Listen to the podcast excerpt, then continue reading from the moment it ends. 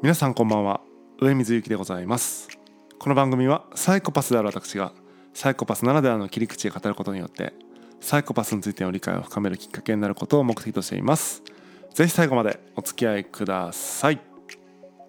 えー、このタイトルでですね番組のこう趣旨みたいなことを毎回え言ってるんですけども80回ぐらい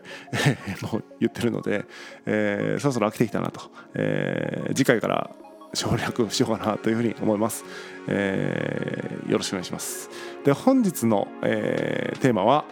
決めまくる時代というお話をしたいと思っています。えー、決めまくる決定する、えー、意思決定するってことですよね。はい、えー、まあそこに行くのか行かないのか、えー、やるのかやらないのかえー、それを認めるか認めないかみたいなですね、えー、イエスノーというか、えー、承認する承認しないということをですね、えー、決めていかないといけない時代決めまくっていかないといけない時代。というお話なんですけども、え、そもそも決めるその意思決定するっていうことは才能なのか、え、それとも努力でなんとかなるのかっていうことなんですけども、まあ、どっちもかなというふうに思います、えー、やっぱ決めるのが得意な人は決めるのが得意だと思うし、まあ、例えば僕なんかサイコパスですのであんまり心がねそのビビったりしないというかだから結構意思決定とかめちゃくちゃ得意というかですね、えー、変に、えー、ビビったがゆえに決められないみたいなことがあんまりないというかですね。まあ、合理的に考えて、えー、なんかどっちもどっちで、えー、ちょっと今決められないなみたいなことはあるんですけどもなんか気持ち的に決められないみたいなことはあんまりないというかですね、はい、一方ね、えーと本当はもう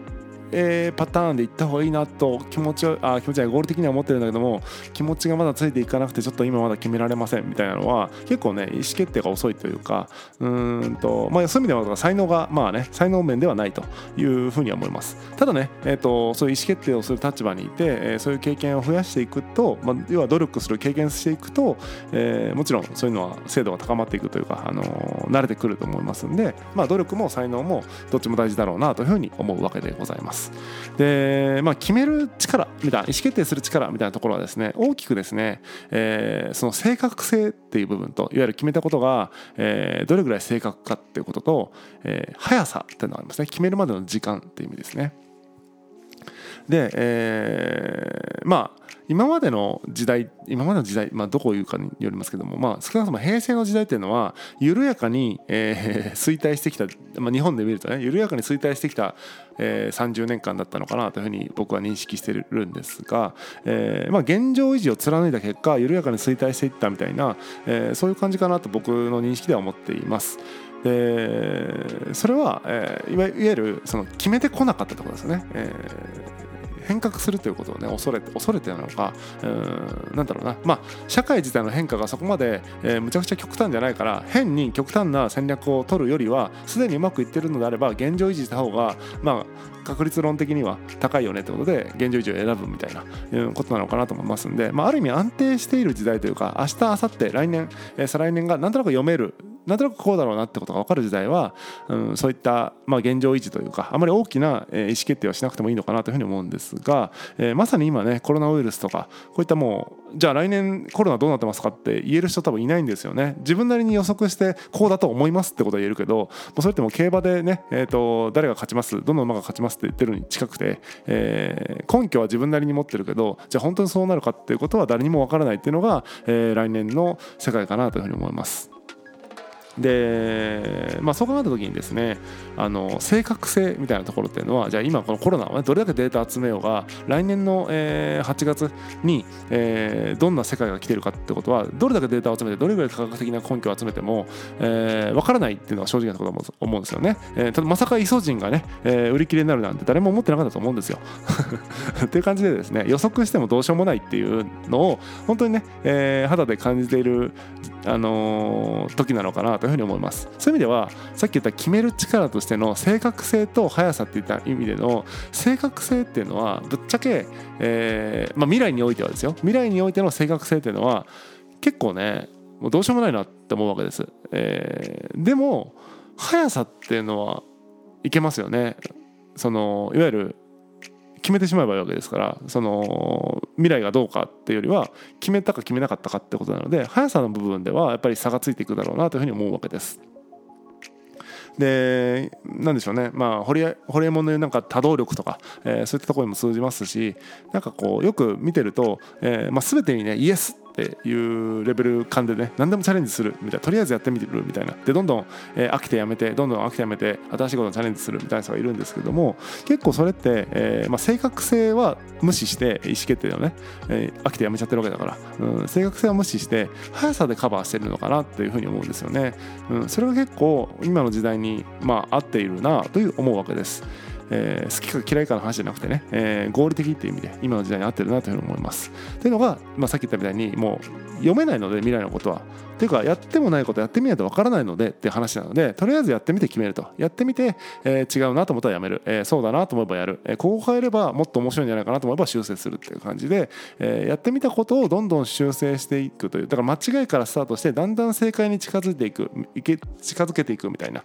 えー、そういうやり方が、えーまあ、主流になっているのかなというふうに思います、まあ、もちろんそれに慣れてない方もいると思うんですがもう実際、えー、最先端行くというか時代に合わせていくのであればそっちだろうなというふうに思ってますなのであんまり一発で正解を出そうってしてる人は意思決定も遅いしそして出した答えも 全然、えー、出した頃には正解じゃなくなってるとかってことがあってなんかずっと話し合って終わってますみたいな話になるので、えー、とりあえずやるとりあえずやるっていうそういう時代なのかなというふうに思っています。で、えーまあ、とりあえずやるといってもじゃあリスクとかどうすんの？まさにそこなんですよね。だからリスクとか、えー、やることによるマイナスですよね。を、えー、しっかりと考えて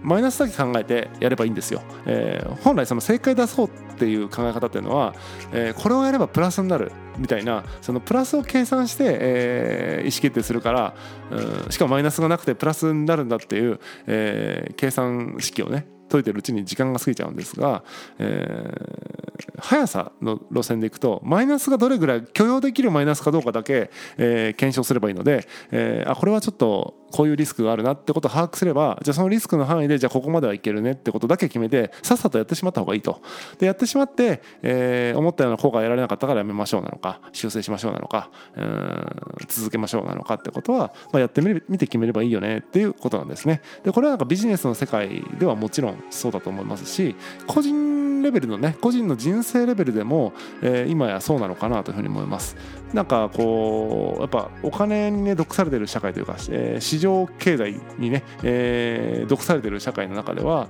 あの、まあ、そういった合理性みたいなものをもう100%無視して生きていくっていうのはある意味もう何でしょうそれだけの財産を築き上げてね、えー、一生生きていけますっていう方以外はですね基本的にはある程度その市場経済に飲み込まれていて、えー、その合理性の中で、えー、ある程度まあ、ある程度の合理性は保たないと、まあ、とてもじゃないけど生きていけませんよねっていうことがありますので。まあね、えー、本当は正解を出したいんだとかゆっくり考えたいんだっていう方は、えー、タイプとしてね性格としてあるかもしれませんがとりあえずというか急いで、えー、早めに、え、決めてやってみて、え、でどんどん修正するっていう、え、そういうねあのやり方に切り替えていかないといけないんだろうなというふうに思っているところでございます。ところがですねさっき言ったその正解を出そうとする人たちとかマイナスを恐れている人たちっていうのは先延ばし癖があるんですよね。なんかイエスかノーかじゃなくていやちょっと今は決めないっていうことをずっとやっちゃうと。そうなるとですね平成の30年間みたいなものを令和も繰り返すことになってしまって、えー、現状維持を続けてしまうと。で、え、平成だったらいいんですけども今ですね、えー、まさにこうコロナで、えー、今まで通りのやり方を続けますっていうそのなんだろうなえー、意思決定としてやったとじゃなくて先延ばしでたまたま今のやり方続けてますっていう人たちは本当にね、えー、危険ですので 何らかの意思決定をしてほしいなというふうに思います、えー、それがね間違ってるか合ってるかじゃなくて取れるリスクを取りながら、えー、どんどん変えていくというかチャレンジしていく方向でいってどんどん修正していく、えー、その行動が間違ってたと思えばやめればいい。っていう感じで、えー、どんどんねチャレンジしてみることがいいんじゃないかなというふうに思います。なので、えーと、ついついね、えー、先延ばしにしちゃうなとか、えー、現状維持のね、うん、しちゃうなっていう方は、えー、時代がちょっとね今明らかにこの今年変わっているのでそこはね、えー、ちょっと自覚してですね、あのー、まあ苦手かもしれないんだけども早くやってみて、えー、修正するっていうそういうマインドに切り替えてですね正解を出そうじゃなくて間違ってていいから間違い方をちょっとこうリスクをちゃんと計算してやってみるっていう間違いまくるみたいなね決めまくる時代なんだということをですね、えー、認識していただけると、えー、よりなんでしょうね、えー、この合理性、えー、市場の経済に飲み込まれた社会の中でもなんとかね、えー生きていけるんじゃないかなというふうに思いますんで、えーやってみる。どんどん試行錯誤を重ねていくという時代なんだといういうことで僕も重ねていきたいと思いますし僕がやったことがね、えーまあ、ラジオはたまたま続いてますけどもやってはやめやってはやめってやってることもたくさんありますのでそんな感じでチャレンジしてしっくりくるものだけ続けていけばいいんじゃないかなというふうに思います。本日は以上でございます。またお会いしましょう。さようなら。